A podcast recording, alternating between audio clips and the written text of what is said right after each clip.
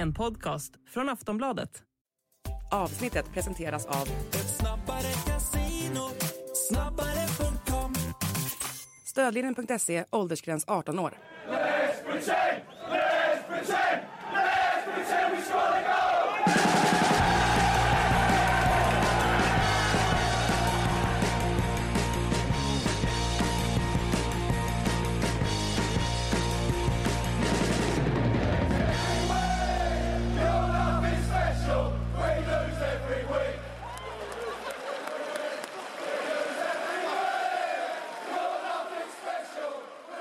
Sportbladets Premier League-podd.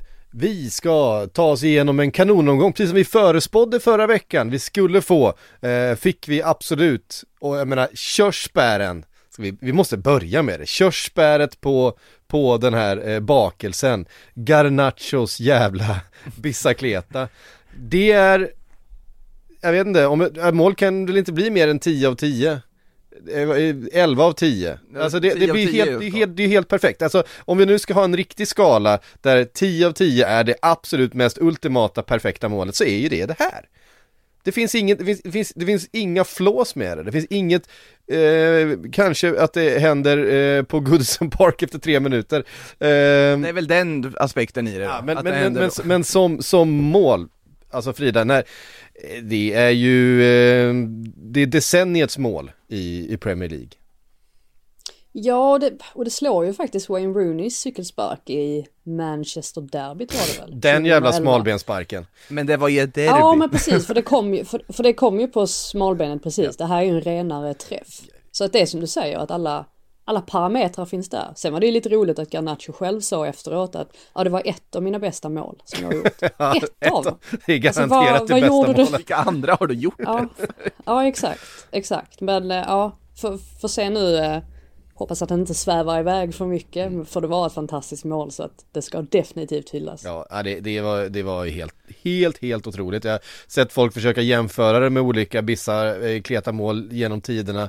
Eh, och det, det folk jämför det med, det är ju typ Zlatans mot England på Friends. Eh, och sådär. Ja, men alltså, vi pratar alltså de mest klassiska målen genom alla tider. Marco van Basten. Eh, och, alltså det är ju där uppe. Eh, och vi kommer ju prata om det här målet. Cristiano som, Ronaldo mot Juventus börjar jag tänka på. Den är ju mer liksom just själva cykelsparken, mer vertikalt liksom på något sätt perfekt. Men den är ju så nära håll. Och det är ja, det är, för nära, det är för nära mål. Gareth Bales är större sammanhang, ja, men det är mycket men det sp- mer oren träff. Man måste, ja. man måste liksom bara, man måste bryt, bara, bara ta liksom själva Eh, utförande, vad var det Gary Neville kallade det för, det här är inte fotboll, det är gymnastik. Mm. ehm. ja.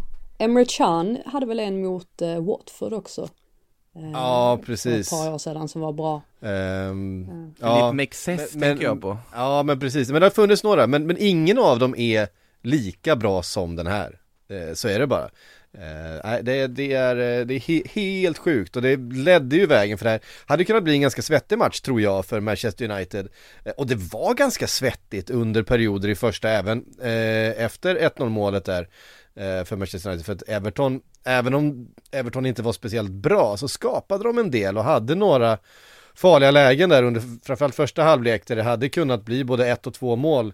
Uh, och hade man då fått igång Goodison med den uh, så här, lätt fientliga stämningen mot kanske framförallt Premier League eh, som rådde där, då tror jag det blivit jobbigt för Manchester United. Istället så lyckades man rida ut den vågen, får eh, det här straffmålet eh, som Marcus Rashford eh, får göra, skönt för honom att få rulla in en boll i nät, eh, och sen en ganska ganska liksom eh, enkel seger till slut med tre noll, och, och första segern för säsongen som inte har varit en uddamålseger för för Manchester United, bara en sån sak. Eh, finns en del och, och, och positivt att ta med sig för Ten Hag härifrån. Ja, jag är förvånad över att Everton inte gick lite hårdare för det dock. Alltså jag tänker på i pressspelet och sådär, för att Man United tilläts ändå på något sätt eh, spela upp bollen, och sen så har vi ju också eh, ett riktigt utropstecken i Kobe Maino som, ja, han ser verkligen ut att vara the real deal. Han hade väl startat en match i Premier League för länge sedan om det inte vore för den här skadan han drog på sig mm. under försäsongen.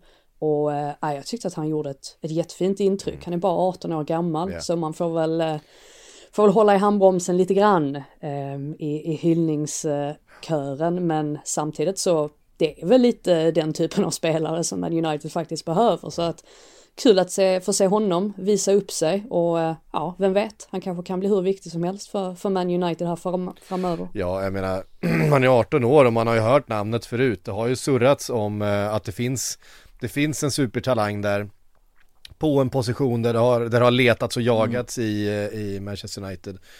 Han är nere, han räddar bollar på, på mållinjen där när Everton trycker på i första. Um, Så, så, otroligt eh, Fredrik Ljungberg, jag tänkte på kommentator eller på kommenteringen runt det, att det är så här, ja jag blir inte överexalterad, det är ju där en defensiv mittfältare ska vara och rädda dem på mållinjen, man, man, är så här, oh, men man kan också bli lite hype över att en arton-åring har tagit jobbet och läst spelet och är där nere och räddar, räddar det målet, det, det, det får man lov att vara. eh, och jag tyckte det var en, en, det var en enorm sekvens för matchen. För hade, som sagt, hade Everton gjort mål i det skedet när man hade tryck, eh, då tror jag den här matchen hade slutat, ja det är klart den hade slutat annorlunda för Everton hade gjort ett mål, men eh, det hade kunnat bli ganska jobbigt tror jag för Manchester United. Det är de här situationerna eh, som blir väldigt avgörande och som, som eh, man verkligen inte ska underskatta. Där får man ju lyfta heter det, Onana också. Han gör ju en strålande match här, några flera riktigt fina räddningar och det känns verkligen som att han Han behövde den där straffräddningen han gjorde mot F C K, för han har ju växt ut i en gigant från där mer eller mindre. Eh, ny jättefin insats och jag vidhåller, de har prickat rätt där på den, den målvaktsposten. Jag tycker han är en fenomenal målvakt och det är kul att han får visa det också. Mm. Manchester United som smyger med lite ändå, Frida. Det har inte sett speciellt bra ut, men de har fått med sig poängen och även om de har mycket skador, jag tycker Maguire var bra här igen.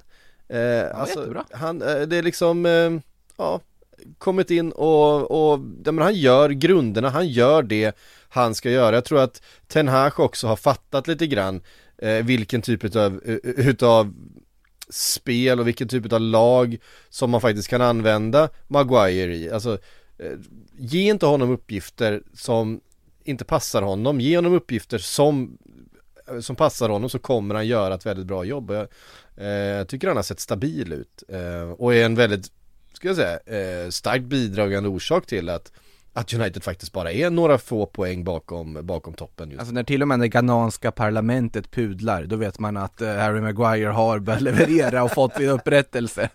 Det var otroligt bisarrt det där. Ja. Så bara, undrar vad som pågår egentligen. Men, eh, nej, men jag håller med. Eh, det har ju varit mycket snack kring Rafael Varane som får sitta på bänken nu och det pratas om att han eventuellt kommer att lämna i januari för att han är missnöjd med sin speltid och sådär. Men det är ju rätt så tydligt att Ten Hag, han vill ha en vänsterfotad eh, mittback eh, till, till vänster och, eh, eller i alla fall någon som är bra med, med fötterna, och då är Victor Nilsson Lindelöf en, ett bättre alternativ där, och att då ha Harry Maguire till eh, till höger, för att Victor är faktiskt en bra, alltså bra med båda fötterna. Visst, han spelar ofta högerback och sådär, men det finns ju en anledning till att han exempelvis har vikarierat som, som vänsterback i vissa fall eh, innan Luke Shaw kom tillbaka nu, så att eh, nej, Maguire har ju faktiskt, han har fått lite upprättelse. Efter mycket eh, om och men så, så står vi här med, med Maguire och Vigge som är mitt, som mittbacksparet. Ja, fast de gör det ju bra. Ja, men de gör, ab- de gör absolut, det absolut. Jag menar, eh, det är ju faktiskt, de har ju spelat många matcher matcher tillsammans nu, mm. eh, de två. Det får man verkligen säga. De känner ju varandra.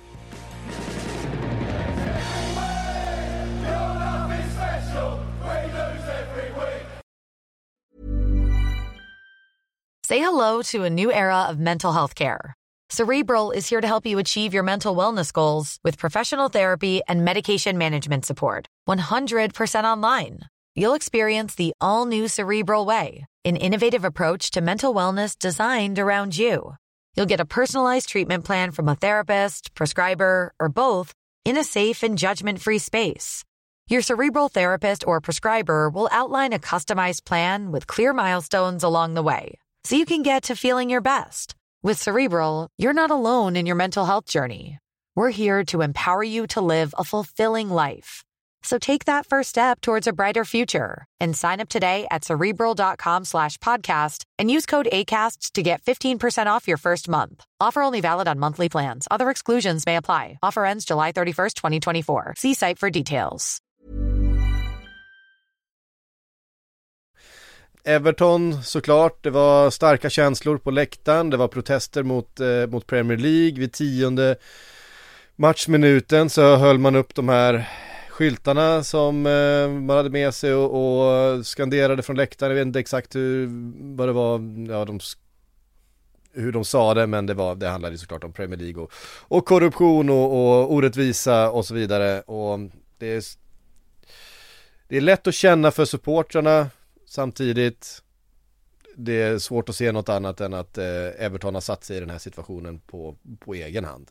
Eh, det är väl kanske alltså snarare det, styrelsen ja. som, de, som de ska vara förbannade på, och vilket de ju såklart är. Mm. Alltså, eh, de, de är vansinniga på sin egen styrelse. Eh, samtidigt, det är, ett, det är ett väldigt hårt straff. Och, ja. Alltså rent, rent psykologiskt så tänker man ju nu, Everton förlorar med noll tre på hemmaplan. Och så har man Luton som går och vinner mot Crystal Palace. Jag tror rent psykologiskt att det är ett ganska jobbigt läge för dem. För att helt plötsligt känns ju det där gapet ännu större än vad det gjorde innan. Innan lät det ju ändå som, på dem som att ja, det, det var ändå rätt så många som trodde att ja, men det här, det här kommer vi kunna ta in. Men som sagt, den här helgen gör på något sätt att det, det känns ännu svårare, eller att avståndet ökar ju på något sätt. Så att ja, vi får väl se om de kommer på banan igen. Mm. Manchester United är inte så långt ifrån toppen där, och allra högst upp, i alla fall inför den här helgen, så fanns Manchester City och de tog sig an det som inför den här helgen då var, var på andra plats. Eh, Liverpool på Etihad. Eh, Frida, det var mycket prat inför, givetvis. Det är Pep mot Klopp och de här matcherna brukar leverera eh, underhållning och, och väldigt hög kvalitet. Den här avsparkstiden tar ju lite ifrån det. Man ser att det, det är lite passivt i vissa lägen. Det var kanske inte den absolut mest sprudlande fotbollen vi någonsin har sett, även om det är en ganska, alltså det är, det är hög kvalitet på mycket som händer på planen. Men vi hörde ju också efter, McAllister fick ju frågan hur uppladdningen varit. Han sa att han hade suttit och sovit på, han kunde inte hålla ögonen öppna på matchgenomgången dagen innan, för han var så, han var så jetlaggad och trött. Eh, och så vidare. Eh, det är lite synd att just den här matchen, som är den mest sprakande med de två bästa lagen över de senaste fem åren på det här satt, sättet, inte ges en plats där, den, där, där lagen kan göra sig själva mer rättvisa. För att det var, Manchester City såg lite trubbiga ut eh, eh, framåt, och det gjorde Liverpool också. Försvarsmässigt tyckte jag båda två lagen gör en, en, en bra match, men ja, man hade velat se lite mer fyrverkerier. Alltså det är ju på något sätt de individuella misstagen som blir eh, avgörande, särskilt där i första mm. halvleken där Liverpool inte var speciellt bra. Och det är ju Alisson där som ju också var iväg på landslagsuppdrag. Ja. Han var inte Ederson, bort. Han var ju tydligen skadad, precis som Haaland och eh, vem det nu var med som var förskadade för landslagsuppehåll och spelade nittiosju minuter. Eh, han gjorde inga byten, Guardiola, i den där matchen. Nej, precis. Eh, sen Man City så... Det är ju intressant ändå. Nu fanns ju inte Jack Grealish tillgänglig, så att det blev Doku igen. Mm. Och äh, även om Doku är, han är ju, han är ju spännande och sådär, och det händer saker, och han gav ju Alexander Arnold en, en väldigt tuff match. Å andra sidan så tycker jag att Alexander Arnold gör en, han gör en bra match, och det är ju dessutom han då som blir stor hjälte i slutändan med sitt mål. Men det är svårt, tror jag, för vilken spelare som helst att möta Doku En, en mot en. Slut. Sådär. Men å andra sidan så hade Grealish spelat, så hade de ju fått lite mer kontroll. Det har vi, har vi ju pratat ja. om hundra gånger i den här podden, att Grealish är med den här spelaren som saktar in spelet. Och nu tyckte jag i alla fall att den enda spelaren som kunde göra det med en City startelva, det var ju Bernardo Silva, som visserligen blir Alexander Arnold utnämnd till matchens lirare, men jag tycker att Bernardo Silva skulle ha haft det. Um, han var ju på något sätt den här som försökte uh, lugna ner spelet, och då är ju Man City, då får de ju på något sätt större kontroll också, lite större tålamod i sitt spel. Sen om det hade gått annorlunda i den här matchen, om de hade haft lite fler sådana spelare, till exempel då Grealish, det är ju det är svårt att säga, men ja, de skapade väldigt mycket Man City, men ja, går bollarna inte in så är det ju lätt att det blir så här i slutändan. Ja, de, ja, men de har ju såklart väldigt mycket att spela, framförallt i första halvlek eh, så är det ju. Sen så är det ju det där att eh, Liverpool har några, några målchanser och, och det gör ju att City kan aldrig riktigt slappna av i sin, eh, i sin press. Och Guardiola pratade om det, han pratade inför den här matchen och efter den här matchen om Liverpools omställningar och att det hela tiden så, så påverkar det Citys shape. Alltså normalt sett om de spelar mot ett annat lag så kan de stå med ett lite annat eh, utgångsläge på, på sitt mittfält, de kan trycka upp lite högre, få lite mer eh, numerärt överläge i vissa, vissa zoner som man inte riktigt vågar göra eh, just med tanke på att det finns Salah, Darwin Núñez och så vidare som eh, på egen hand kan, kan springa iväg och göra ett mål. Eh, så att det, de, de, de tar ju fram en matchplan som tar ut varandra lite grann. Det är ju också en, en, en anledning till varför det blir lite kanske mindre eh, sprakande fotboll I, ibland mellan. Vi har också sett matcher mellan de här två tränarna, de här två lagen som har varit ännu tråkigare än så här. Alltså där det inte hänt någonting, där de fullständigt bara har, har tagit ut varandras eh, ytor. Men det var ju också liksom intressant taktiskt just hur, med tanke på att Bernardo Silva fick så väldigt mycket boll och väldigt mycket ytor under första halvlek, hur Klopp skruvade på laget, flyttade in eh, Trent mer centralt, släppte Doku lite grann. Och där måste jag säga, alltså jag måste säga, vi pratar inte speciellt ofta om Joel Matip, men en smartare central mittfä- eller central försvarare, jag vet jag inte vad det finns, för att han har ju inte ben, han kan inte springa. Men det märks knappt, för han är så oerhört smart. Han vet precis när han ska, när han ska stöta och ta duellen, när han ska falla lite grann och ta eh, tjuva några meter på en mycket snabbare eh, anfallare. Han gör ju i stort sett inga fel. Han har liksom, jag tycker han har varit helt strålande eh, den här säsongen. Uh, och vi, han har ju faktiskt petat Konaté nu. Det är ju Matip som är första valet bredvid, bredvid Van Dijk. Och det är ju uh, jag menar, den sidan också man kan tänka sig, för Trent är inte den snabbaste försvararen heller, uh, Joel Matip är en av de långsammaste, uh, men tillsammans så, så tack vare Matips smartness och hans rutin och hans eh, fantastiska duellspel så, så löser de det. Men det är väl lite det som saknas på Doku också. Alltså han har ju en helt bländande teknik, men det är ganska många lägen där han kanske inte slår den helt rätta passningen. Nej. Eller tar det Nej, rätta besluts... beslutet och ja. Då kan man på något sätt komma undan i med att släppa lite mer ytor till dem där. Sen Liverpool gör en mycket bättre andra halvlek än, än den första där man tycker de är stundtals helt utspelade. Ja, men de får ju, uh, de får ju lite kontroll då tack vare ja, att, att uh, Trent kliver upp på Bernardo Silva och, mm. och ger honom en, en duell på den ytan där han fick stå ensam i första. Sen märker man ju att det är två lag som har extremt mycket respekt för varandra, och det har man ju märkt i många möten som de här har mötts i också, att det blir... Det blir lite avslaget av det. Jag tror absolut såklart att matchtiden har en del i det, men det har ju också en del att göra att det är två lag som vet hur bra det andra laget är. Mm. Eh, Salah kommer inte till någonting här till exempel också.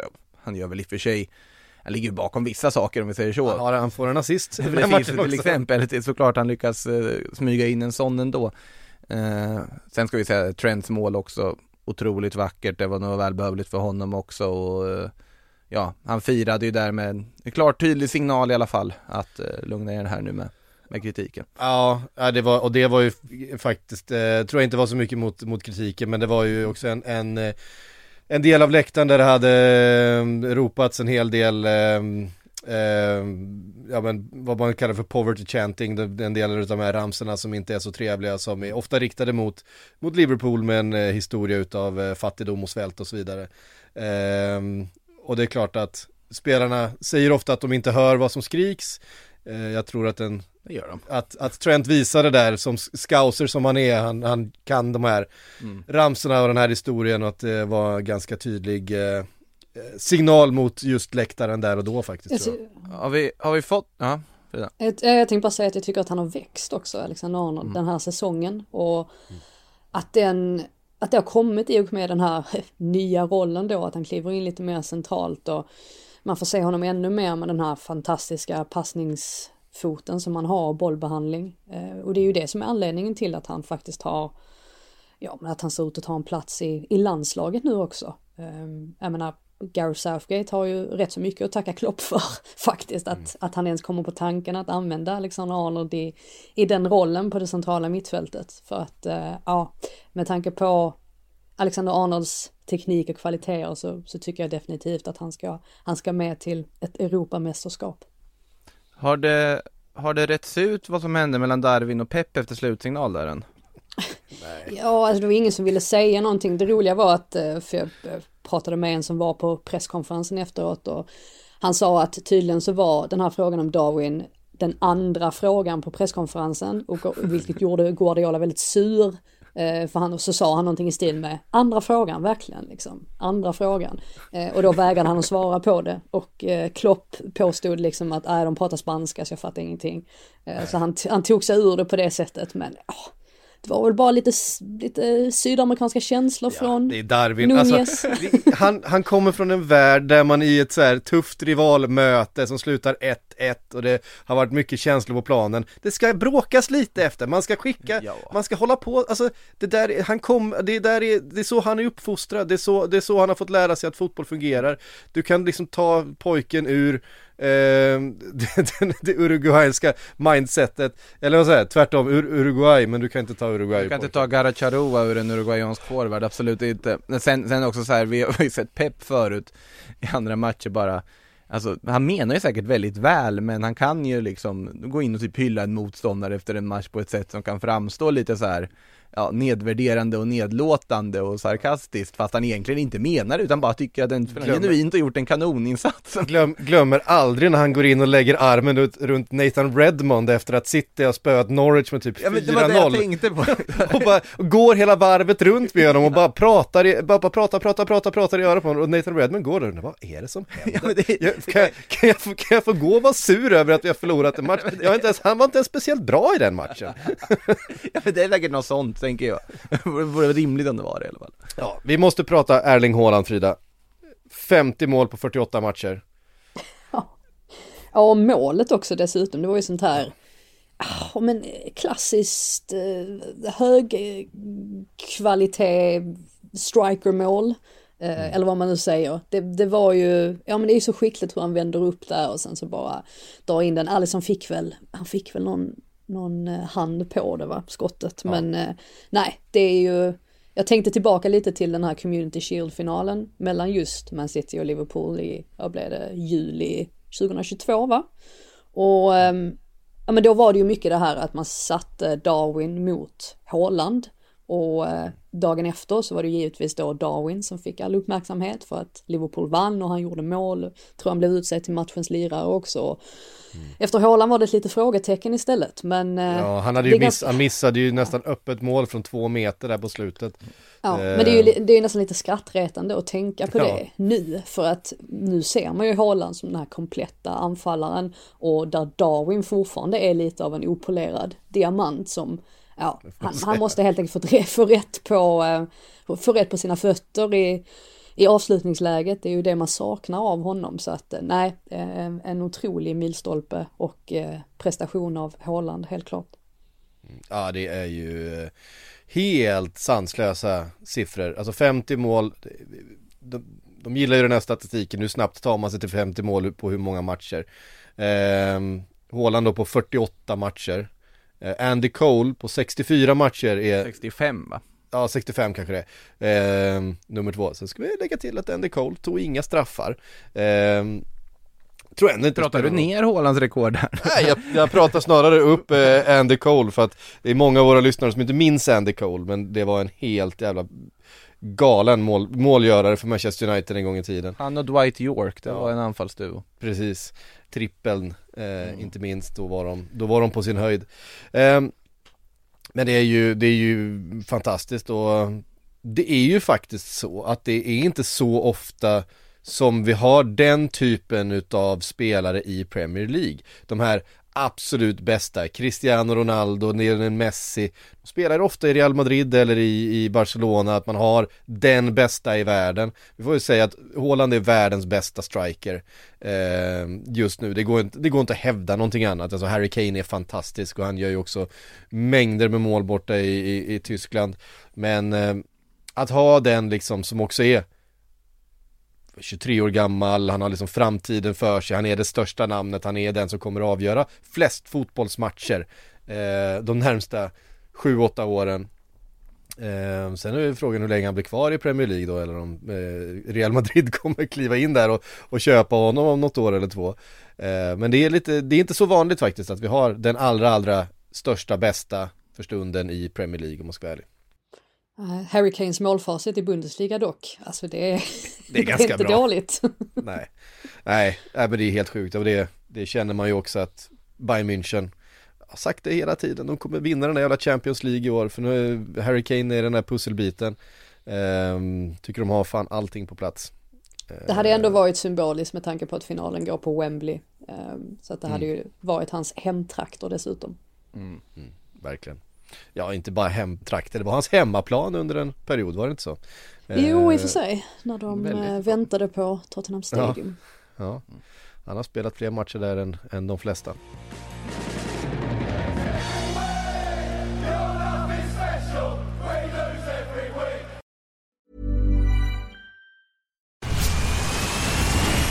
Where's that dust coming from? Still finding debris after vacuuming? Eufy X ten Pro Omni Robot Vacuum has eight thousand P A of powerful suction to remove debris deep in carpets. And it's totally hands-free. Want to know more? Go to eufy dot com. That's E U F Y dot com and discover X ten Pro Omni, the best-in-class all-in-one robot vacuum for only seven hundred ninety-nine dollars. ett ett blev det i alla fall, och det öppnade ju för Arsenal att ta tillbaka den där ledartröjan, och man gjorde det med minsta möjliga marginal på något sätt. Kai Havertz i matchminut åttionio var det väl till, eller var det till och med nittio kanske han var. Ja, det var något, det var något sånt. åttionio va? Otroligt inlägg. Jättefint inlägg. Och sen, sen är det ju alltså, Kai Havertz kallades ju det alles kunner av en anledning, alltså att han kan allting, och där man glömmer bort lite med honom att han är väldigt bra på huvudet också. Uh, nu var väl inte någon så här akrobatisk nick han fick till där i det här slutändan. Känns som han, känns som han blundade och sprang och hoppades att den skulle studsa in mot han huvudet. Han påstår att de har tränat in det där, sa han väl efter. Det har de säkert ja, gjort. Jag, jag hade ett väldigt intressant samtal med Mikel Arteta efter den matchen och frågade honom just den frågan. Var, den löpningen som Kai tar, var det exakt det du tänkte dig när du, när du bytte in honom? Mm. Och så svarade han bara, alltså man hade kunnat återge hela den intervjun i, då, ja, han är ju som han är liksom. Och han bara, yes, sa han. Och så gav jag mig inte, utan jag höll kvar mikrofonen. Och sen efter typ två sekunder så la han till då att, ja men, men Kai, att han, eh, att han har det där i sig, och han var väldigt glad för hans skull att han hade gjort mål och sånt. Och på tal om det där med att spelarna inte lyssnar på vad publiken skanderar eller sjunger och sådär, så sjöng Arsenal-spelarna när de kom ut i, i tunneln efter matchen, oh, sixty million pounds down the drain, alltså som då publiken hade skanderat åt Kai, och Kai bara liksom, va? va? Du kan liksom inte, kan inte håna mig nu så här. Så att det var, nej, det var, det var nog ett väldigt stort ögonblick för honom. Det var ju trots allt hans första mål också från öppet spel. Ja, vet du, Arteta drog ju någon raka vägen till publiken där också. Men Havertz verkar jag ha tolkat det dock på, när man har läst av intervjuerna efter, som att han kände att han har fått stöd från fansen hela vägen, trots att han haft det lite tuffare. Uh, undrar vad han tycker egentligen om att ha spelat som vänsterback i landslagsuppehållet där under Julian Nagelsmann, och, och omskolats in till det. Nu var det inte vänsterback han kom in som där i slutminuterna, men det var han som behövdes för att göra... göra skillnaden i den här matchen för Arsenal. Innan så var det ju ganska trubbigt, och de, ja, de hade ju för sig det där, alltså mikroskopiskt offside av vinkade Trossard-målet i första halvlek också, när Fläcken ja. spelade volleyboll med sig själv och inte riktigt lyckades, men i övrigt skapade de inte jättemycket. Och ett par chanser också, får man ändå tillägga. Ja. Men eh, sen är ju Brentford, de är tuffa att möta, de är välorganiserade, och pratade med Saman Ghoddos också efteråt, och han var ju mm. besviken på sig själv, för han kände att det var hans, eh, hans markering på något sätt vid, eh, vid det ena målet där. Um, men ja, det, det var väl det man kan ta med sig, för Arsenal spelade ju inte, det flöt ju inte på så som det gjorde under förra säsongen när de vann med, vad var det, tre noll på Brentford Community Stadium. Det var ju inte direkt det spelet man såg, och man har inte sett det särskilt ofta den här säsongen heller, att det har flutit på så där, ja men som det gjorde förra säsongen, att nej, men det kändes som att det fanns inget stopp på något sätt, utan allting bara klickade eh, över hela planen. Det har man inte riktigt sett, men samtidigt så det finns ju ändå en styrka i att de, de tror på det hela vägen fram. Att de känner att ja, men vi kan få in det här segermålet. Har vunnit rätt så många matcher den här säsongen mm. med ett noll. Um, så att ja, det, jag menar de är ju ligger överst i tabellen nu också. Så att det känns konstigt att kritisera deras spel ens. Men uh, um, nej, det, det är lite det där också att man... Uh, Man letar väl efter perfektion, men å andra sidan så har vi inte sett något lag den här säsongen som har varit rakt igenom perfekt. Så att ja, man får kanske, man får kanske passa sig från att vara för kritisk. Vad säger vi om Aaron Ramsdale då? Oh, alltså det så... där var den skak, skakaste nollan någonsin. Alltså grejen var ju att jag var ju tvungen att ställa den frågan också till Arteta. Jag skrattar för att han är på något sätt, jag älskade Arteta som spelare. Men som tränare så är han otroligt svår att ha, till, att ha att göra med. Och det är inte bara, det är inte bara jag, det är inte för att jag är kvinna. Eller, alltså, man kan ju liksom inte hitta någon ursäkt så, utan han, han är så här mot alla journalister.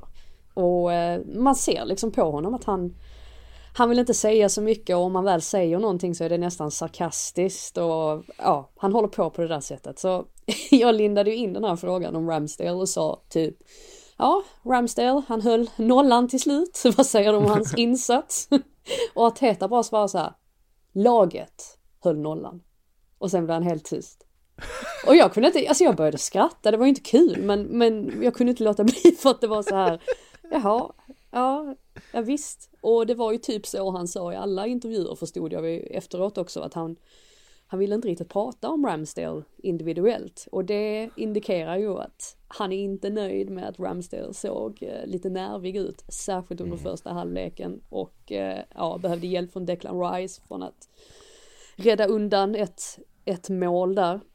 Um, så att, ja, jag, jag vet inte vad jag ska tycka längre om den här situationen. Jag, jag var ju ändå den som ansåg att ja, men en målvakt måste kunna få ha konkurrens. Så det Det kan inte vara någonting konstigt att man plockar in, eller att man har två bra målvakter som mm. konkurrerar om samma plats. Men å andra sidan, om Ramsdale ska behandlas så här av Arteta, och att han uppenbarligen blir väldigt påverkad av det, att han kanske inte har nerver av stål, eller han behöver kanske en annan typ av ledarstil från en tränare, att han behöver någon som är mer omhändertagande och så vidare för att hans självförtroende ska, ska hållas intakt.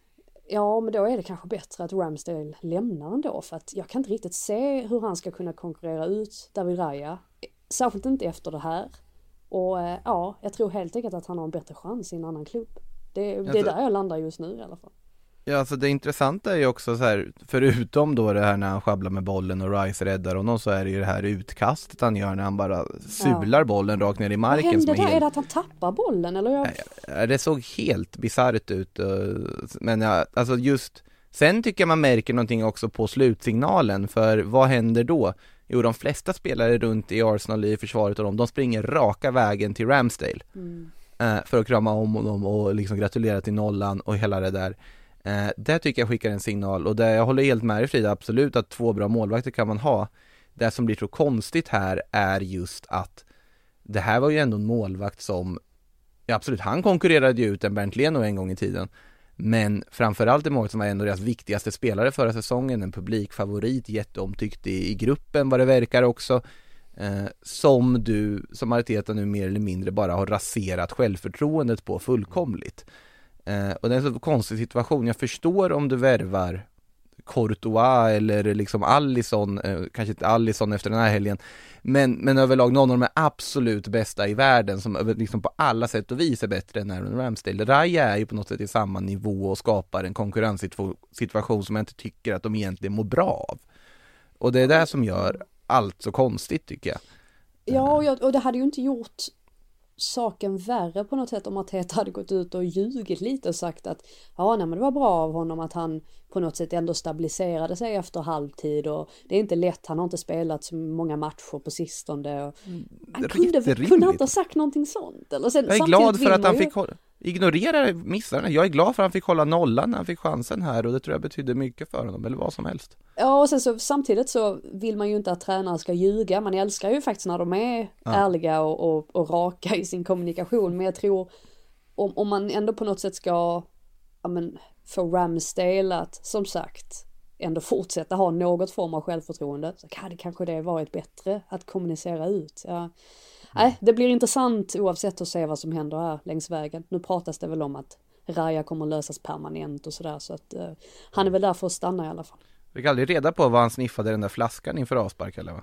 Alltså jag, min teori är som sagt att eh, engelsmän brukar sniffa sådana här peppermint när de är förkylda. Så det kan ju ha varit att han var lite förkyld. Eller man blir ju, det var faktiskt väldigt kallt här i helgen, så man blir ju lite snorig då på något sätt också. Am- ammoniak. Ja. Ja, jag kör sånt eh, tyngdlyftarknep. Det är bara, eh, det är bara in och peppa.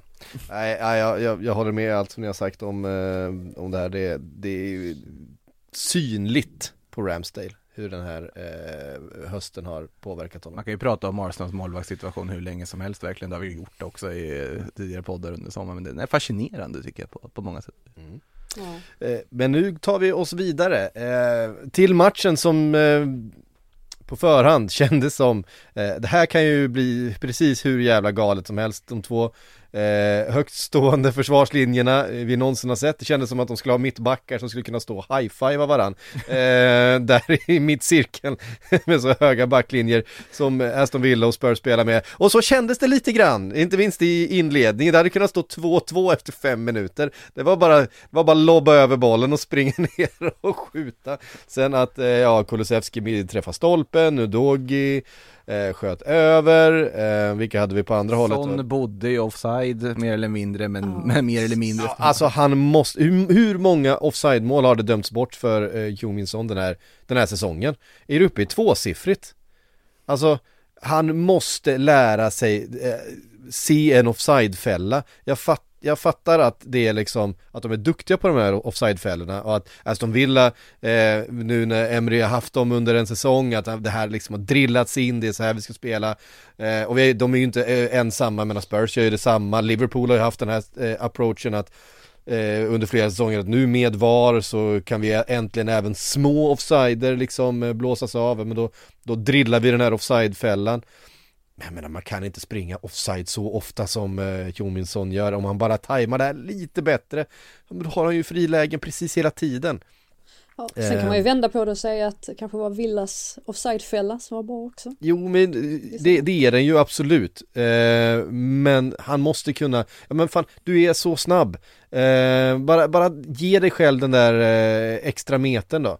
Om du nu blir avblåst hela tiden. Jag menar, hade han tre... bortdömda offside-mål den här? Alltså det är väl en av dem som jag reagerar på att han borde kanske ha gjort det bättre positionsmässigt, och det var nu, alltså den, den han får bollen där på vänsterkanten med lite mer yta, där det kändes som att när han driver fram och sen gör mål, där tyckte han skulle kunna läst läget bättre.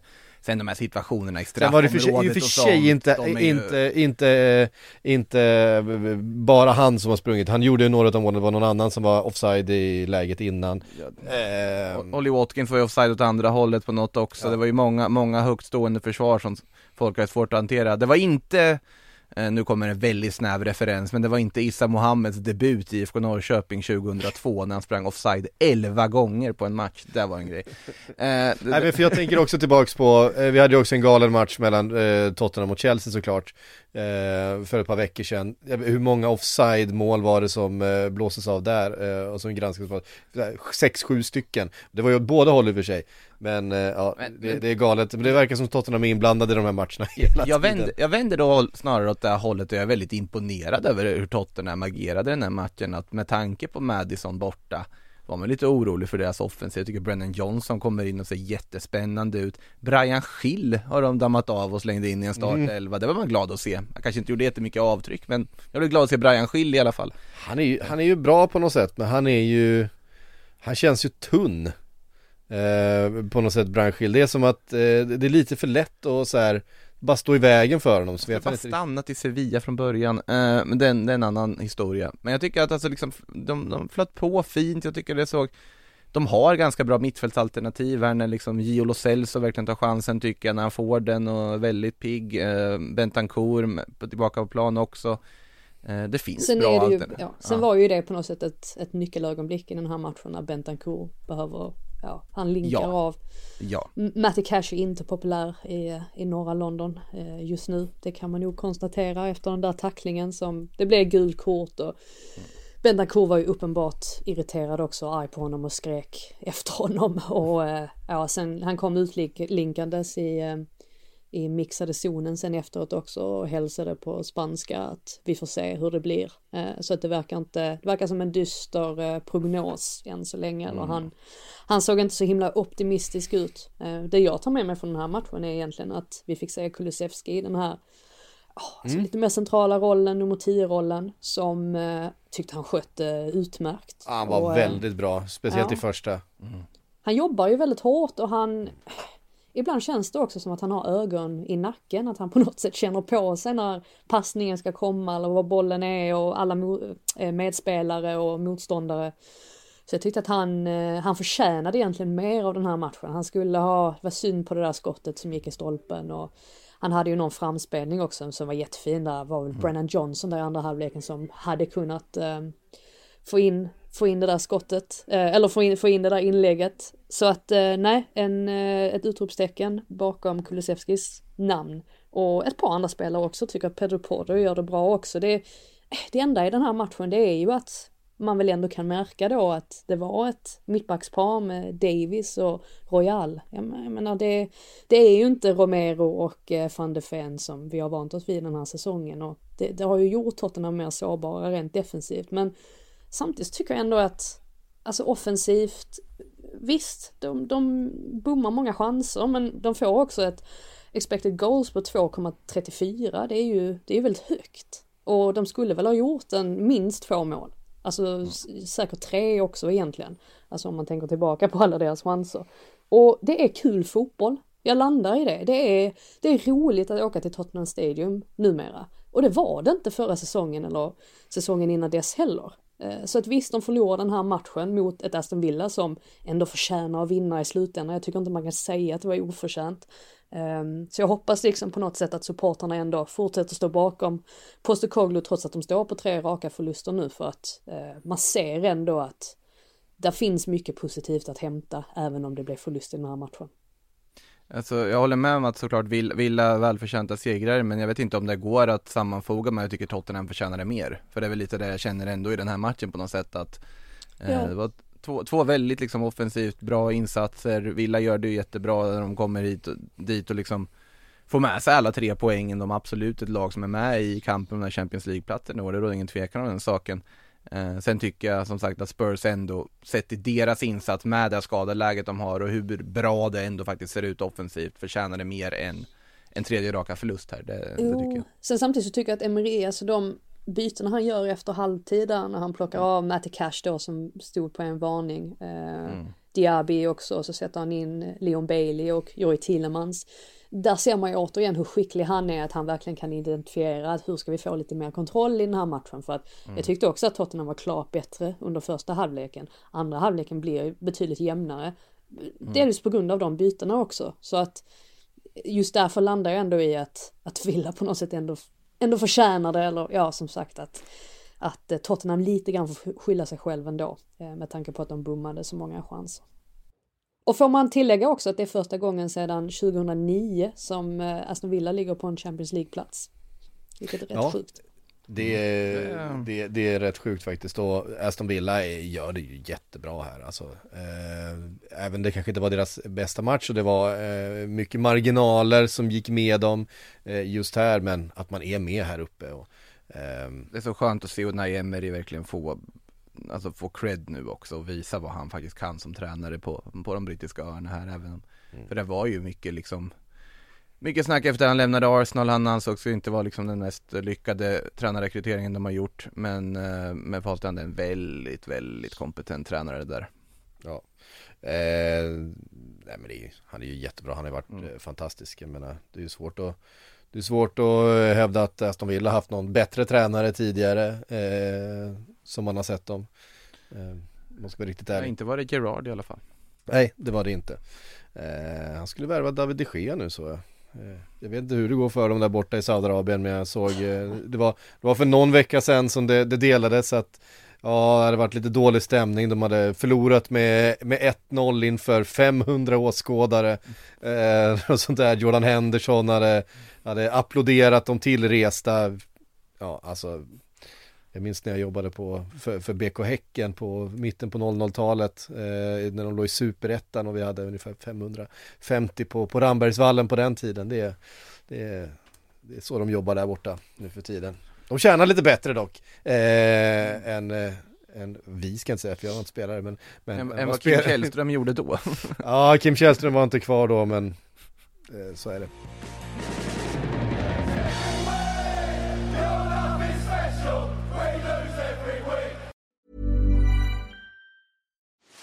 Are you ready to enhance your future in tech? Then it's time to make your move to the U K. The nation that has more tech unicorns than France, Germany and Sweden combined. The nation that was third in the world to have a one trillion dollars tech sector valuation. The nation where great talent comes together. Visit gov.uk forward slash great talent to see how you can work, live and move to the U K.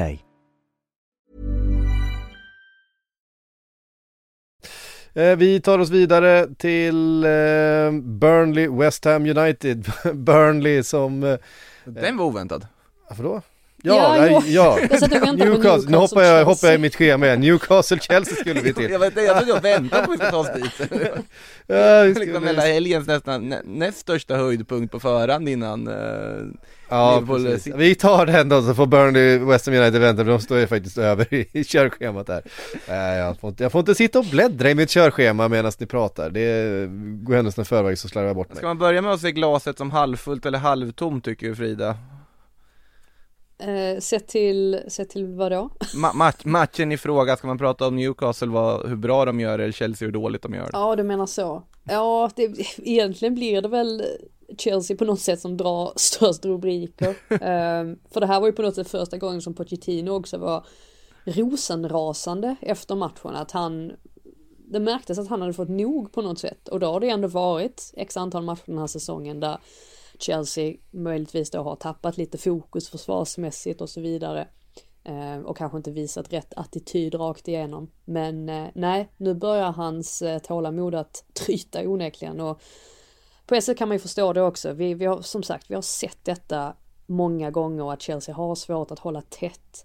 Um, ja, de, ja, vad är det? Sex matcher, raka matcher nu där de inte har lyckats hålla nollan, exempelvis. Uh, och sen så just det här också, sättet de släpper in de här målen på. Ja, Thiago Silva är väl den sista ändå som man på något sätt tror skulle kunna, kunna stå för ett misstag, och så gör han också det. Han verkar också lite off. Han hade någon mm. situation tidigare under matchen där han, ja men då när han försökte på något sätt rensa undan bollen och missa den hel, så att mm. den gick ut till hör, eller bollen gick ut till hörna för Newcastle, så att han var väl kanske inte helt hundra procent fokuserad han heller. Så att eh, nej, Reece James på det också, rött kort, så att mm. det var ingen bra dag för, för Chelsea, och Pochettino, han verkar ha fått nog.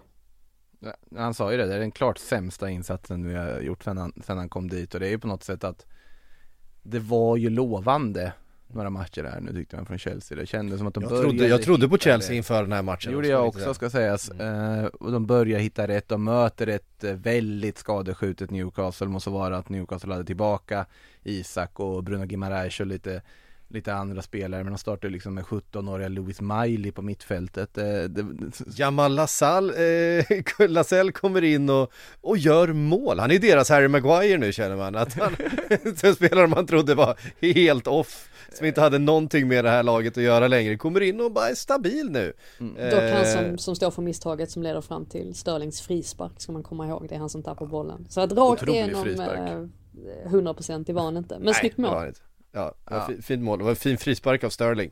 Eh, det tror jag inte han... Eh...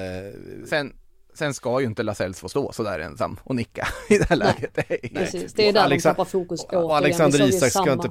Ja, vi såg ju ska... samma sak mot Man City också, när han Kanye fick nicka in Mm. Bollen nästan helt fristående. Att där har ju Chelsea uppenbara problem. Och det är väl någonting som man kan jobba på, alltså som tränare och på träningsplanen, förutsätter jag i alla fall.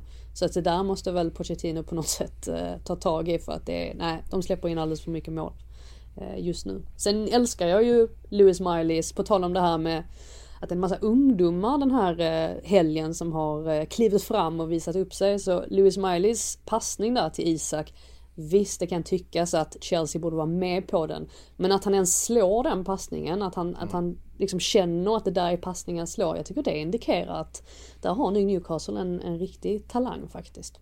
Verkligen.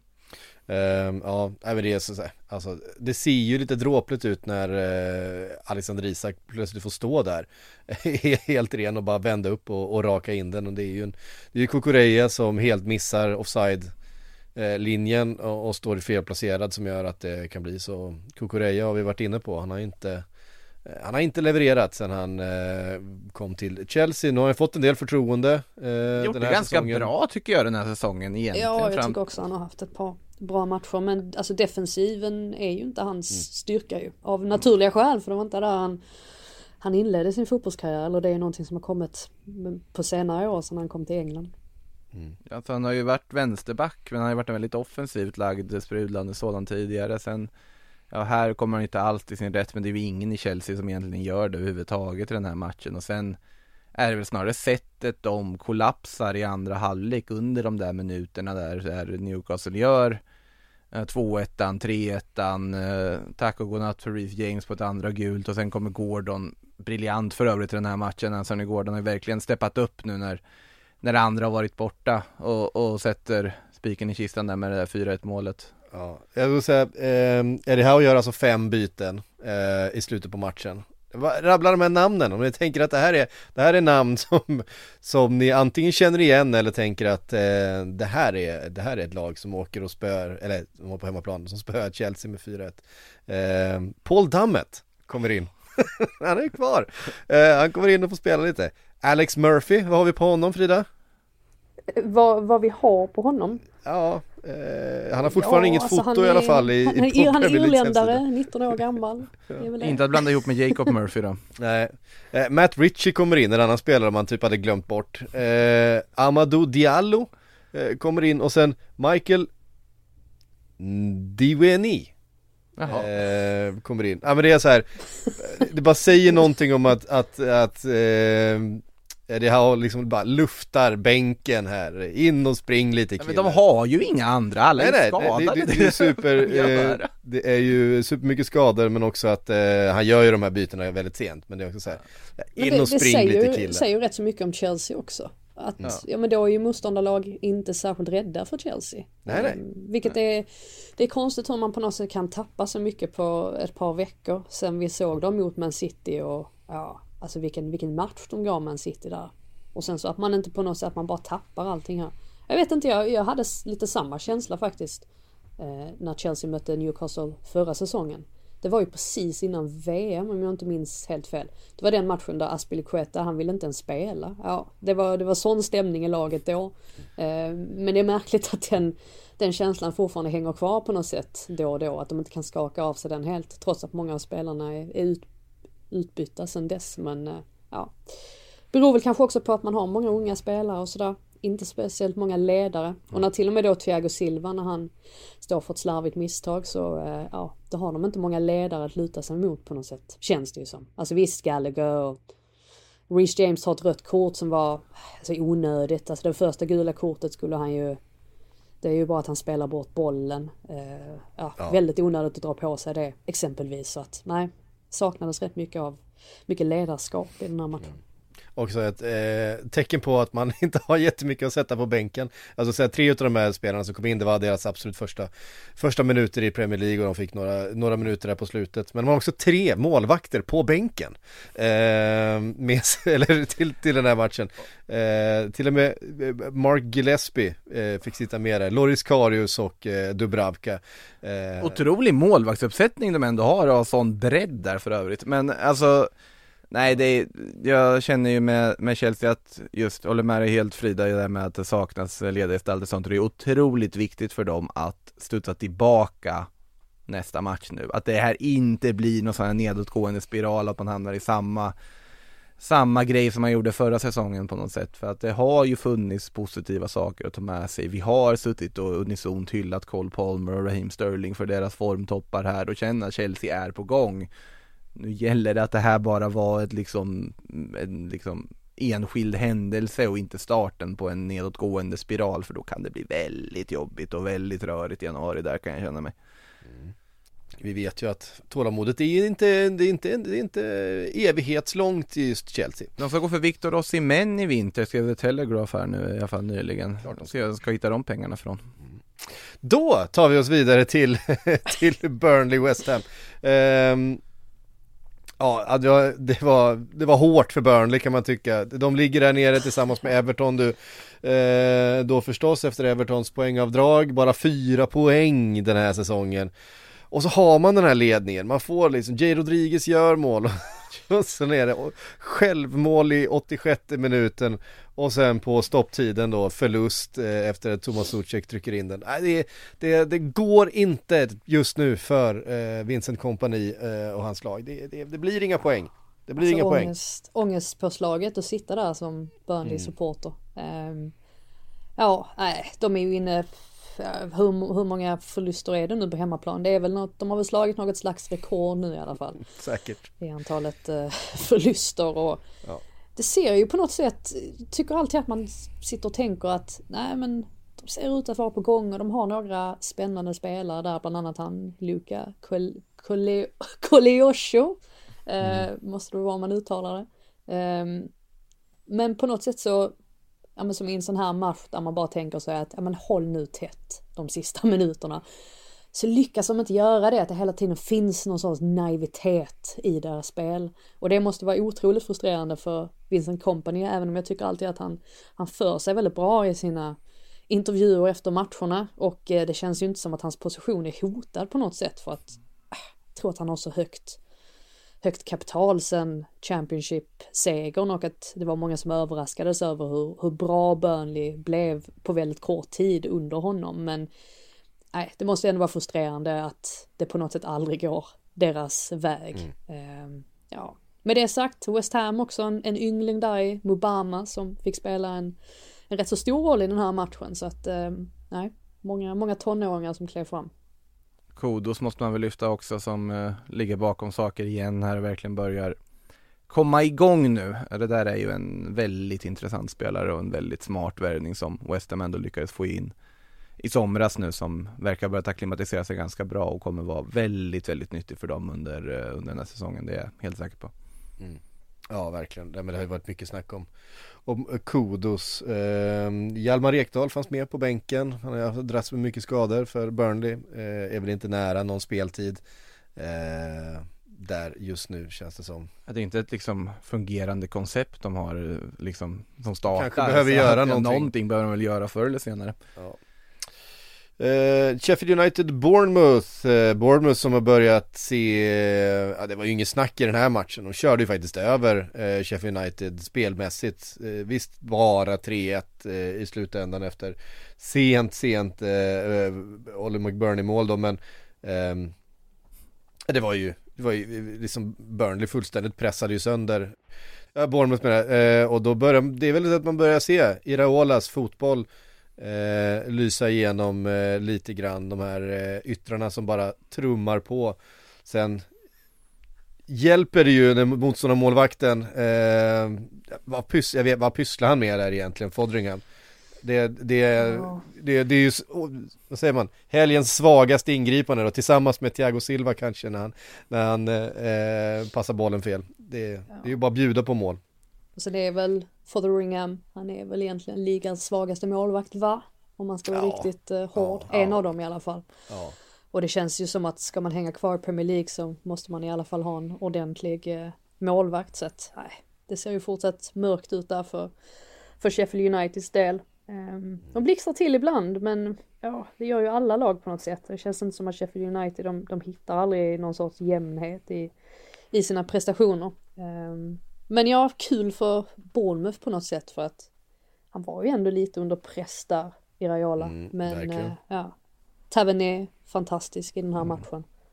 Så att de, kul ändå att se att det betalar av sig, att man tror på sin tränare, att man inte bara sparkar honom i panik efter fem omgångar, utan man faktiskt ger, ger tränare tid, för att det är väl det på något sätt som, som gör då att till slut börjar spelet sätta sig. Sen kommer det komma tuffare motstånd än, än Sheffield United, men ja, viktigt för dem att och på något sätt få de här segrarna nu i ryggen.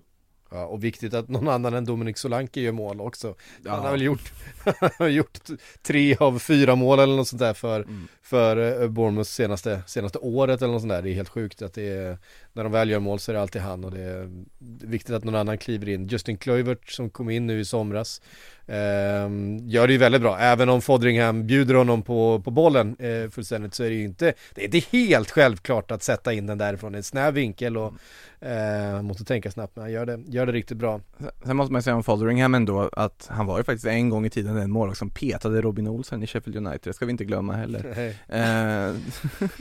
Bara tillägga där på Kluivert att han har ju faktiskt gjort mål nu i sex toppligor i Europa, så det är väl mm. något slags rekord för honom där också. Det är rätt så imponerande. Det är coolt faktiskt. Sätter vi alla hans klubbar på, på raka? Nej, det gör vi ja. verkligen inte. Roma, Valencia, Bournemouth, Nice. Vart var Ajax, han i Tyskland? Ajax glömde du. Ajax. Ja, och sen var det Leipzig, va? Ja. Ja. Var det det? Där hade du dem. Ja, ni ser, ni kunde det. Eh, skönt att jag har er. Ehm Sheffield då på fem poäng bara, och nu har vi ju, det är ju Everton som är frågan, eh, ska de eh, kunna skrapa ihop poäng? Nu blev det ju ganska stor förlust, även om eh, jag tyckte det, det fanns vissa tendenser åtminstone i första halvlek för Everton kunde skapa lite grann, men, men eh, Luton som ju då plockar tre poäng mot Crystal Palace, eh, två poäng, upp på nio poäng nu. Nu är alltså avståndet eh, ganska långt ändå. Ja, det är bara fyra poäng ner till Sheffield United, men i de här sammanhangen är fyra poäng rätt mycket. Med tanke på att Burnley har tagit fyra poäng på tretton matcher eh, och Sheffield United fem då. Så att eh, ja, det kanske finns en liten eh, ljusstrimma i slutet på den här tunneln för Luton ändå, trots allt, Frida. Ja, även om jag blev förvånad när jag insåg att eh, detta var deras första seger på hemmaplan. Det känns mm. som att de har vunnit jättemånga matcher på hemmaplan, men, eller inte jättemånga, men nej. I alla fall ett par. Men, ja, det var ju nej. nära att de slog Liverpool ju. Det var Precis, ju den stora... det var väl det man hade på något sätt i, mm. i tankarna när man eh, tyckte att det kändes så. Eh, och mm. också här, Kenilworth Road, att, jag nämnde det förr också, men att det är en väldigt fientlig arena att spela på. Det är nog inte kul att komma dit som bortalag. Eh, nej. Ja, alltså det är ju ja, men lite, lite så nedgånget, men framförallt det här att det är en så himla kompakt arena och supportarna är väldigt högljudda och inte speciellt trevliga alla gånger heller. Så mm, nej, nej det, det fick Palace känna på. Och sen är ju Lutons omställningar, de är ju bra och de ska inte underskattas, och det märkte Liverpool när de åkte dit och straffade, straffades för det, och sen också då att de får in ett mål där på en fast situation. Det lär ju inte Palace vara var nöjda med. Men det ihop med att Kaminski i mål hade en, hade en bra dag, det gör ju på något sätt att de, de vinner här, trots att Olise hade ett ja, fantastiskt skott han fick på. Ja, ja räckte ju det inte. Är ju, eh, det, är bara, det, det hade ju varit eh, omgångens mål. Eh, många andra omgångar. Ja, attans eh, för hans del. Ja, han, det är ju förarbetet där, alltså han dribblar sig upp längs med höger kanten och dribblar väl både en och två och så bara borrar in den i bortre krysset. Det är, ett, det är fantastiskt faktiskt. Frågan är om det, det värsta av Palace var liksom förlusten eller de där mardrömsminuterna de hade i början av andra halvlek, när Esse då får kliva av, slår upp någon skada igen. Bara det är ju jätteoroväckande, men kanske framförallt då Kik Dokore som går sönder och får bli utburen på bår bara några minuter efter det. Eh, det är två spelare de inte vill behöva undvara under längre period. Eh, inte alls roligt för, för Palace, de där mm. rejäla mardrömsminuter måste man säga. Dokore var ju värre också, han missar ju ah. afrikanska mästerskapet nu eh, för Mali mm. dessutom, så oturligt för hans del. Verkligen. Men det var som någon, som någon skrev, nu förväntar man sig att eh, Crystal Palace typ förlorar fem sex matcher i rad efter det här och fortfarande kommer vara kvar på trettonde plats efter det. Eh, det känns jag, som... Ja. Jag, tror, jag tror liksom att Hodgsons största problem just nu det är att ah, det är rätt tråkigt att titta på Crystal Palace. Ja, det är... Trots att de har alla de här fantastiska spelarna och Ja, det är det ofta att de hamnar lite i stiltje på något sätt. Ja, det är så här, lag, lag, alltså ligans tråkigaste lag. Tråkigast, tråkigaste det, klubb, det var, tråkigaste lag. Ja, fast alltså när man har spelare som Esse och Lise och sånt så kan jag, vill jag inte, ändå inte liksom sträcka mig så långt som att de är tråkigast. Sen men det, det är ju för att man vet att de kommer inte vara inblandade i någonting varken uppåt eller neråt. De kommer inte, kommer inte vara i närheten av några Europaplatser. De kommer inte vara i närheten av strecket neråt. Alla andra, alltså så här, ja men ta ett annat sånt lag där som typ Brighton. Ja, men de skulle ändå kunna liksom... Ja, Brighton är för sig anses vara typ det roligaste laget i hela ligan. Ja, och vadå? Tycker du att Brentford är så mycket roligare? Nej, Brentford är ju också där. Och... Eh, är också där och... och eh... Men de anses ju ganska roliga. Nej, nej, det gör de alltså, inte. Spel, spelmässigt är de ju inte speciellt nej. roliga. Däremot så gillar jag ju Brighton ja. jättemycket. Och tycker att alltså, man ska få spela fotboll på det sättet också. Och ja. ta seger. Ja. Men, alltså, eh, nej, Crystal Palace är inte ensam om att vara tråkiga, men... Eh, men tråkiga är de. De, de som gör minst, alltså, ger mig minst liksom så här, vad heter det, känslor den här säsongen skulle jag ändå säga typ Fulham. Fulham, ja, det är en bra kandidat faktiskt. Alltså, det, alltså värvningarna är lite så här, jaha, är han tillbaka i Premier League igen? Mycket sämre än förra säsongen, eller mycket sämre, men de är, ja, de är sämre än förra säsongen. De var jättebra förra säsongen, absolut, men den här säsongen så är, tycker jag liksom Palace intresserar mig mer än vad Fulham gör, men det är ju mest för att Palace har spelare som Messi och Lise och så vidare som är så otroligt sevärda tycker jag. Och sen en Odson Edward som ändå börjar få, få resultat också, det tog, tog väl ett litet tag, men... Mm.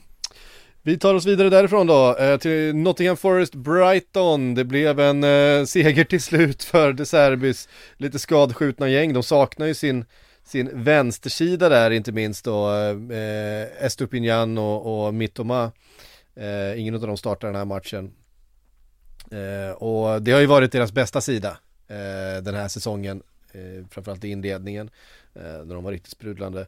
Eh, och Forest är svåra, vi vet. Alltså, Forest har gjort mycket bra. Eh, så tungt och viktigt att, att vinna den här matchen för De Serbi och Brighton, för de har varit lite under press får man säga senaste tiden. Det märktes efter slutsignalen när De Serbi var ja, spritt språngande galet glada över att de löste de här tre poängen.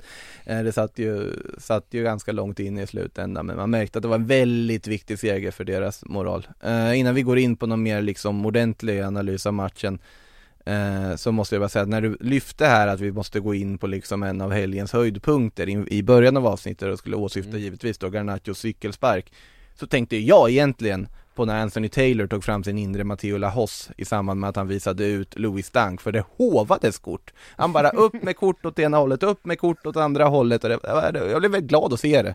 Eh, Louis Dunk inte lika glad, för han blev utvisad för att han sagt några mindre välvalda ord i samband med den här straffsituationen, men sen var det ju många kort åt ena, både ena och andra hållet. Det, det pickade upp. Ja, det var intressant timing på eh, den utvisningen med tanke på att Daily Mail lanserade en sorts domarkampanj här i veckan för att ska stoppa eh, ja, stoppa den, mm. den råa behandlingen av, av domare. Mm. Och så eh, ser man ju rätt tydligt att Louis Dunk, han säger ju någonting eh, som inte är speciellt trevligt och eh, ja, försynade röda kortet. Men det roliga var ju att Taylor, han drog, ju, drog upp en massa gula kort precis, alltså mot Louis Dunk, så man var, inte, man var inte säker på om han fick ett direkt rött kort eller inte. Det verkar ju som att han fick gul kort i sjuttioandra minuten, står det ju. Och sen så mm. i sjuttiotredje minuten så får han nästa gula kort. Ja, men för, först fick han det gula, sen sa han något mer och då bara röda direkt liksom ut. Ja, och, sen, och sen var det men en massa är, andra är som det, blev gula. Är det ett direkt rött kort då? Eller är det två gula kort? Jag antar att det är två gula kort. Men... Han hade behövt hova upp till gula en gång till för att få ett, direkt, alltså ett andra gult och sen rött. För det var ju det som att då fick han ju direkt rött efter fast han hade ett gult. Tror jag. Ja. Men, men det var många kort som flög i den lilla, lilla ja. gyllene sekvensen från Anthony Taylor som vi hade i den här matchen. Ja. Oavsett så var det ju på något sätt Steve Cooper som ändå uttryckte sig mest kritiskt om Anthony Taylor efteråt. Och då menar han på den här straffen som Taylor missar som varummet plockar upp. Och sen så springer Taylor ut på och kollar sin monitor och sen så ger han den straffen. Och då menade Cooper på att om Taylor tycker att den här straffen som Brighton fick då, som var snarlik eh, den som mm. Forrest fick, om man kan se den under pågående spel och kan han inte se den andra straffen. Eh, De Serbi vill ju inte uttala sig överhuvudtaget. Han känner väl också att han, han, han, lekte, han lekte lite med elden där eh, när han ja. sa att han ogillade, vad var det, sjuttio procent av alla domarna i, i Premier League. Eh, väldigt specifik siffra var det i alla fall. Mm. Eh, så att eh, nej, eh, Steve Cooper, va? Han, han hänger nog lite löst. Fast det har vi sagt tio gånger tidigare. Han hänger inte säsongen. löst. ja, det, ja, sägs fast... nu, det sägs att ägaren nu, nu ska han, mm. eh, nu ska han ändå det... vara lite, lite det här... bitter. Det här med att Lopetegui bor kvar, mm, eh, han bor ju i Midlands, eh, inte så långt från. Jag tror att det, det pågår någon slags förhandling för att han har ju valt att inte flytta från England utan bo kvar, och det är inte så långt till, eh, till Nottingham. Um... Och det kommer också bli ett problem, tror jag, att han har den här länken då till Wolves. Det kommer inte vara jättepopulärt när man kliver in på City Ground. Eh, dessutom då med tanke på att Cooper är väldigt populär fortfarande, trots att mm. det har gått lite knackigt nu. Så att... Men jag skulle inte heller bli förvånad om det sker en förändring där, faktiskt. Ja, ja det, är ju, det är ju som sagt Lopetegui som, som på något sätt hovrar lite över det där jobbet med tanke på att, bara, det att han bor kvar. Ja, men han, eh. han hovrar ju runt över alla möjliga jobb. Det var väl lite i Hadstolen som snackades om honom också, vet jag, och, och allt möjligt. Eh, hopp, någon som antagligen inte hoppas på tränarbyte är väl Antonio Elanga, eh, för han har ju verkligen fått förtroende här nu. Jättefint nickmål. ah, eh. Verkligen siktar ju den där nicken, ja, också, ja, ja, han får ju stå där helt ensam och bara fort. Eh, och sen tycker jag väl att man måste lyfta Joao Pedro också, som ju värvas väldigt mycket pengar till Brighton, får komma in väldigt tidigt i den här matchen då, på grund av en, en skada då, eh, när han byts in där för Ansu Fati. Mm. Eh, som inte riktigt har kanske kommit igång, men Joao Pedro tackar ju för det här förtroendet med att eh, vara högst inblandad i den här segern med två Evan mål. Ferguson mål igen. Fint avslut var det också. Ja, Ferguson, han är bra också. Jävlar, det där är en eh, det är din favorit. Med, ja, du, ja. du gillar Evan Ferguson. Ja, jag gillar Evan Ferguson. Fan, det är, eh, det, det, det är en fin kille. Um, Uh, har vi med alla nu? Nu måste jag titta här. Jag igen. tror vi har, ja, det är väl det är väl gänget Fulham som spelar ikväll, va? Ja, precis, just det. Vi har Fulham Wolves ikväll. Uh, den kan vi ju prata om någon annan gång. Uh, vi får kasta in lite frågor. Klockan har blivit ganska mycket. Uh, vi kan ta... Det är mycket frågor om uh, Garnachos mål. Den har vi pratat om. Peter skriver: krisande United är två poäng efter superhyllade Spurs. Media lurar sig själva och varandra ganska ofta, va? Eh, ja, alltså Spurs har ju förlorat tre raka matcher och Manchester United är fortfarande två poäng bakom, så att eh, så så fantastiskt är det väl inte, men det är klart Manchester United har tagit mycket poäng. Eh, trots svagt spel, det är väl det som är, är den stora grejen med dem. Låter lite som Victor Nilsson Lindelöf, uh, vet ni, pratade man i samband med landslagssamlingen för förra, förra veckan. Mm. Då var han lite tydlig också att alltså, vi är vana vid det där, men alltså, absolut, vi är inte nöjda med vad man har gjort, men det är inte jättemycket poäng upp till de här lagen som tog hyllas hela tiden. Eh, så att såklart att Uniteds säsong är långt ifrån över. Om de börjar rada upp lite segrar och komma igång ordentligt, ja, men då kan det nog bli, då kan de absolut vara med och tampas om eh, åtminstone Champions League-placeringar. Det är ju så långt avstånd är det faktiskt inte. Vi har ju efterlyst mål, och eh, vi fick ju faktiskt se lite mål här eh, med tre mm. olika målskyttar dessutom mm. i helgen, så ja. Ja, Martial behövde det, Rashford behövde det, Garnacho behövde det, kan man väl, kan man väl lugnt konstatera. Ja, verkligen. Ehm, Peter Grönholm vill veta hur det går till när Frida, Frida hittar gamla spelare till sina ståuppor. Hittar hon dem själv eller eh, får man dem någon, av något engelskt bolag? Jag vill speciellt höra om min idol Steve Bull. Av alla människor. Uh, oh, Finns nej, det något de... engelskt bolag, Frida? Går man och hämtar dem? Ja, nej, men det går ju under Premier League Productions, är ju mm. de som sköter det för Viaplay Sverige då, exempelvis. Mm. Så att det är de, man får lite sådana här namn då och då, så kan man ju tacka nej. Ibland är det ju namn som kanske inte passar in, eller ja, som ingen hemma i Sverige ändå vet vem det är, så då kan man skippa det. Men eh, ibland så får man någon, någon riktigt stor eh, profil. Sen använder man ju, alltså Viaplay har ju egna profiler, som Japp Stam brukar ju vara för, för Viaplay, eh, mm. Nederländerna och, och sådär. Eh, men Steve Bull, när han var... Eh, han var det, det är nog min favoritintervju så här långt den här säsongen. Han var, han var rätt så härlig. Jag tyckte att vi hade, en, vi hade bra kemi. Sen var Defoe, det var ju, han var ju helt...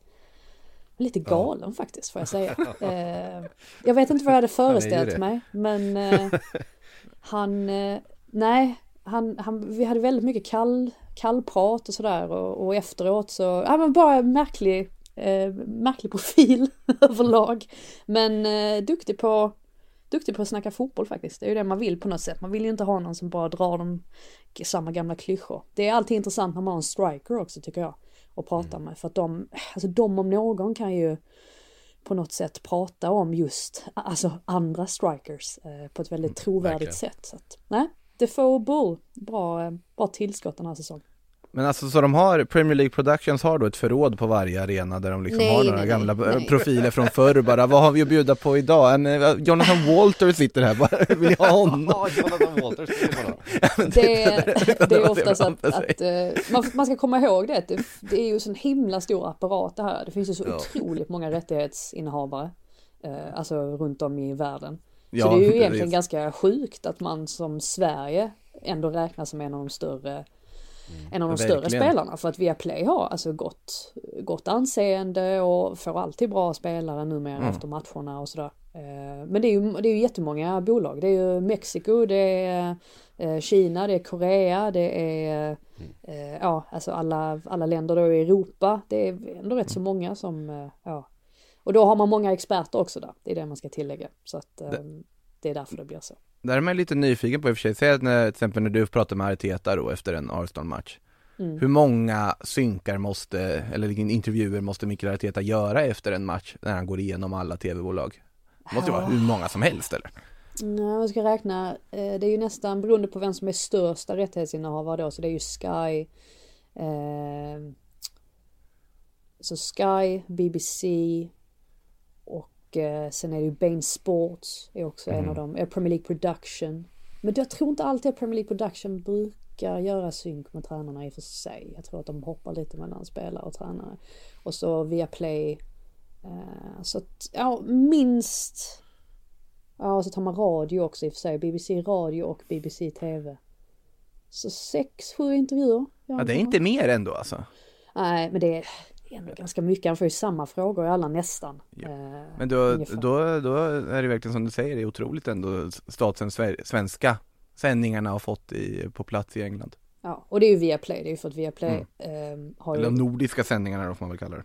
Ja, rättigheterna i, mm. i rätt så många länder numera. Mm. Så att, ja. Nej, det, det, det är en egen cirkus. Någon skulle, någon skulle göra någon ja, dokusåpa om det där för att det, det händer mycket i de katakomberna. Mm. Ja, men det är kul. Mm. Ja, där fick ni en liten kik in bakom eh, draperierna och kulisserna eh, till Premier League-sändningarna. Hörrni, det var allt för hand den här eh, måndagen. Nu väntar Europaspel i veckan och en ny Sillypodd på torsdag, eh, Makoto, eller hur? Det ska vi väl kunna lösa, hoppas jag. Mm. Eh, och sen så hörs vi helt enkelt om en vecka igen. Ha det bra!